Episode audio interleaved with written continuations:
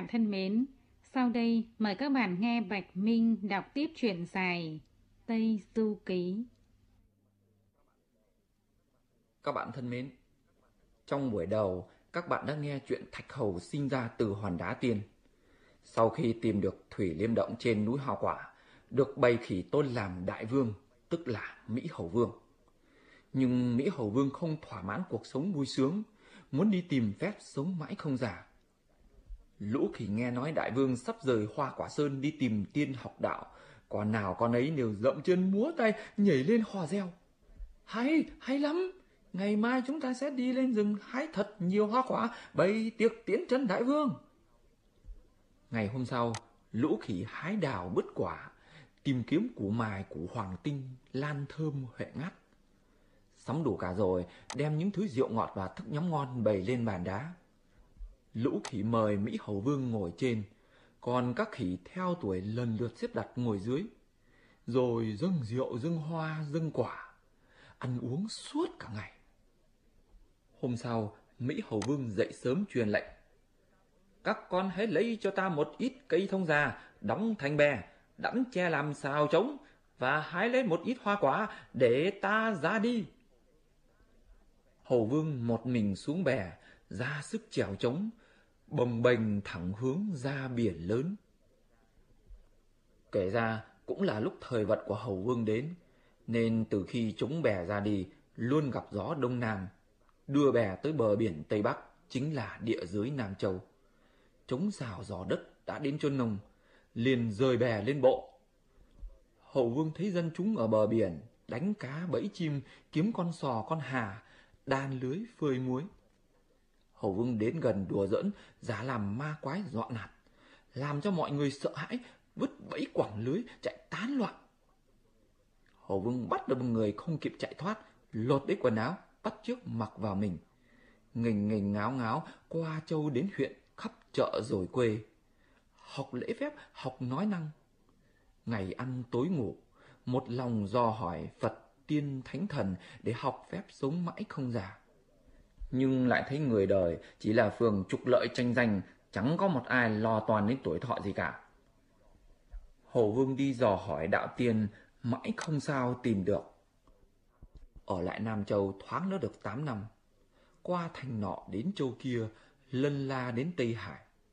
Hầu Vương nghĩ bụng. Ngoài biển ắt có thần tiên. Rồi tự mình đóng bè, vượt qua Tây Hải thẳng tới địa giới Tây Châu. Hầu Vương định lên bờ tìm hỏi, thấy một ngọn núi sừng sững trước mặt, rừng rộng âm u. Hầu Vương bất chấp loài lang sói hổ báo leo thẳng lên đỉnh núi, thì thấy quả là một ngọn núi đẹp. Đang khi xem xét, trong rừng sâu chợt có tiếng người vọng ra. Hầu vương vội nhảy vào trong rừng. Lắng tai nghe, thì ra là tiếng hát. Xem cờ mất thì giờ, đẵn củi mới có ăn. Bán củi mua rượu về, no say vui thỏa thích. Đêm thu xanh thắm trăng ngà, giấc mộng tỉnh dậy sớm ngày đã qua. Theo rừng sâu lối cũ, vượt núi qua sườn đồi, vùng dìu chặt cành nỏ, thu lại thành bó gọn. Nghêu ngao trên chợ vui, đổi gạo ba đấu đầy. Không có tranh cạnh ai, giá cả vẫn công bằng, chẳng lường thưng dạo đấu. Sống qua ngày thanh đạm, tránh nơi nhục binh phồn hoa. Gặp gỡ không tiên ắt Phật đà, ngồi yên giảng sách hoàng đình đạo gia. Hổ vương nghe xong trong lòng mừng thầm. À, thế ra thần tiên ở chỗ này. Liền vội vàng nhảy vào trong rừng. Nhìn kỹ thì thấy một người đang đẵn củi, ăn mặc rất lạ thường. Đầu đội nón lá, mình vận áo vải, lưng thắt đai vòng, chân đi giày rơm, tay cầm rìu sắt, vai vác bó củi rừng. Hầu Vương đến gần hỏi. Đệ tử xin kính chào lão thần tiên ạ. Người kiếm củi vội vàng bỏ búa xuống, quay lại đáp lễ. Không dám, không dám, tôi là người vụng về, ăn mặc còn thiếu thốn, đâu dám nhận cái tên thần tiên. Ngài không phải là thần tiên ư? Sao lại nói những câu nghe như thần tiên thế? Ờ, tôi có nói chuyện thần tiên gì đâu. Khi tôi vừa đến bên rừng, đã nghe thấy ngài nói là gặp gỡ không phải thần tiên thì đạo sĩ, ngồi lặng giảng sách Hoàng Đình Đạo ra là những câu chân ngôn của đạo đức, không phải thần tiên là gì? À, chả dấu gì bác, bài hát đó tên là Mãn Đình Phương, của một vị thần tiên dạy cho. Vị thần tiên là hàng xóm với tôi, ngài ấy thấy tôi làm việc vất vả, thường hay buồn phiền, nên có bảo tôi, lúc nào buồn thì hát bài ấy, một là giải trí, hai là giải phiền. Hôm nay tôi có điều tư lự nên mới hát bài đó lên, không ngờ bác lại nghe được.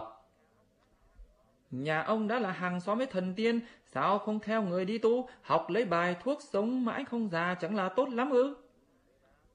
Thú thật với bác, cuộc đời tôi khổ từ khi còn nhỏ, được bố mẹ nuôi dạy đến năm lên 8-9 tuổi. Vừa mới hơi biết sự đời thì chẳng may bố chết. Mẹ ở quá, trong gia đình không có chị em nào khác. Riêng mỗi mình tôi phải sớm hôm chăm sóc cụ già. Này bà cụ chỉ có mỗi mình tôi thôi nên chẳng dám đi đâu xa. Ruộng vườn thì bỏ hoang, ăn mặc thiếu thốn. Hàng ngày chỉ lên rừng kiếm vài gánh củi đem đến chợ bán, lấy tiền đong lấy mấy đấu gạo. Về lại phải tự mình thổi cơm đun nước, nuôi nấng mẹ già. Vì thế không đi tu được. Cứ như lời nói đây, ông thực là một người quân tử hiếu hạnh. Sau ngày hắn gặp điều hay. Xin ông anh chỉ lối cho tôi nơi thần tiên ở, để tôi được đến lại chào. Nơi đó không xa đâu. Núi ấy gọi là núi Linh Đài. Trong núi có một hang động, gọi là động ba sao chầu nguyệt.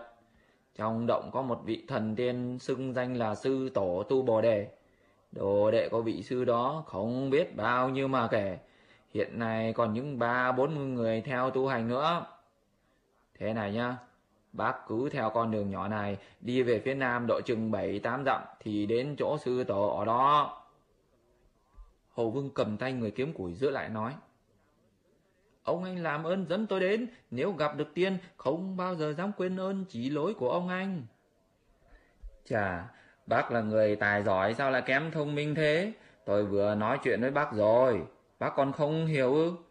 Nếu tôi đi cùng với bác thì chẳng là lỡ việc bán củi của tôi hay sao? Mẹ già của tôi lấy ai nuôi nấng? Thôi, tôi còn bận kiếm củi, mời bác tự mình đi đi cho. Hầu Vương đành phải từ dã người kiếm củi ra khỏi rừng sâu, tìm đường tắt vượt qua sườn núi. Túc chừng bảy tám dặm, quả nhiên thấy một động phủ. Hầu Vương đứng thẳng người lên xem xét. Thật là một nơi đẹp như cảnh tiên. Nơi đây mây vờn quanh sườn núi, mưa đượm vách đá trơn. Ngoài động trúc vàng rộng, bên cầu hoa cỏ thơm. Lô nhô đá rêu phổ, chót vót vách đá thẳng phượng hạc bay lượn quanh, thấp thoáng vượn hươu chạy.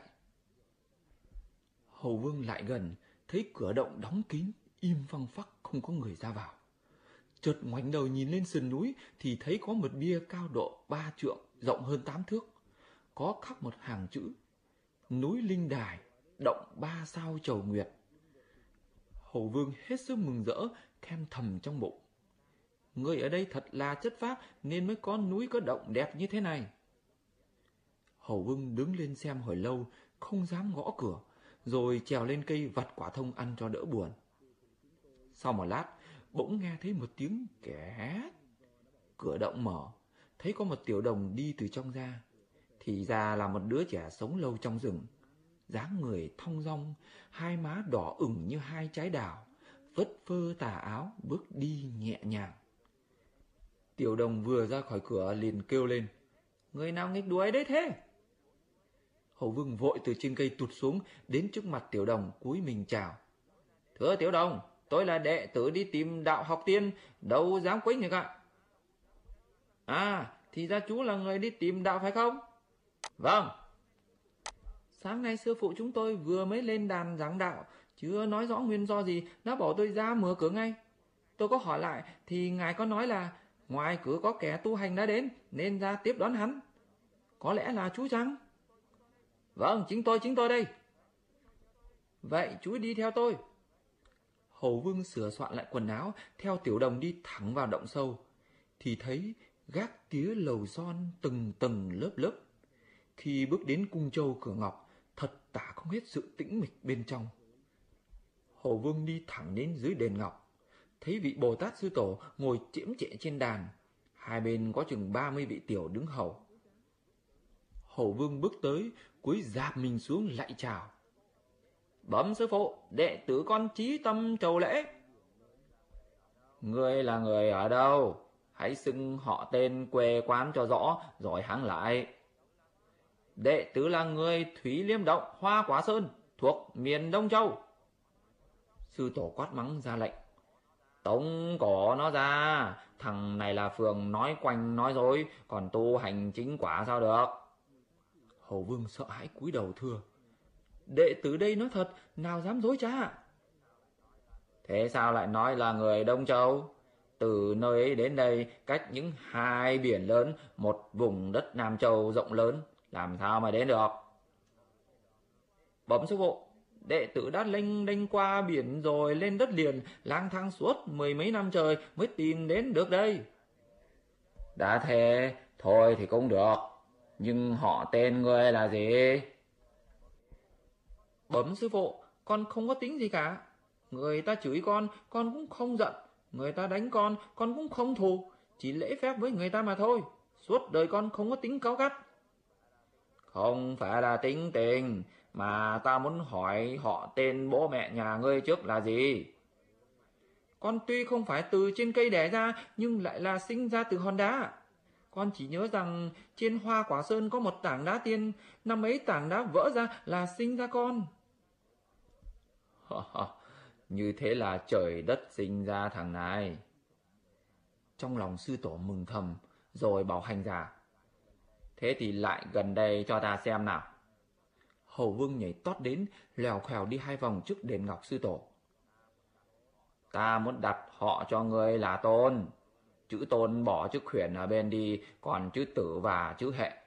Tử nghĩa là con trai, hệ nghĩa là trẻ nhỏ. Người chính hợp với bản tính trẻ nhỏ, nên ta đặt cho người là họ tôn. Hầu vương nghe xong hết sức thích chí, cúi lại và nói. Hay, hay quá, ngày nay con mới biết có họ. Nhưng mong sư phụ giàu lòng thương đã đặt họ cho con thì đặt luôn cho con cái tên để tiện thưa hỏi ạ. Trong môn phái ta có 12 chữ chia ra để đặt tên, đến người là đồ đệ nhóm thứ 10. Thưa sư phụ, 12 chữ là những chữ gì ạ? 12 chữ là quảng, đại, trí, tuệ, chân, như, tính, hải, dĩnh, ngọ, viên, giác. Đến lượt ngươi chính là chữ ngọ, ta sẽ đặt tên cho ngươi là tôn ngộ không? Sao? Ngươi thấy thế nào? Ha ha, từ nay ta sẽ là tôn ngộ không. Muốn biết ngộ không tu hành đạo quả ra sao? Xin mời các bạn đón nghe tiếp buổi sau.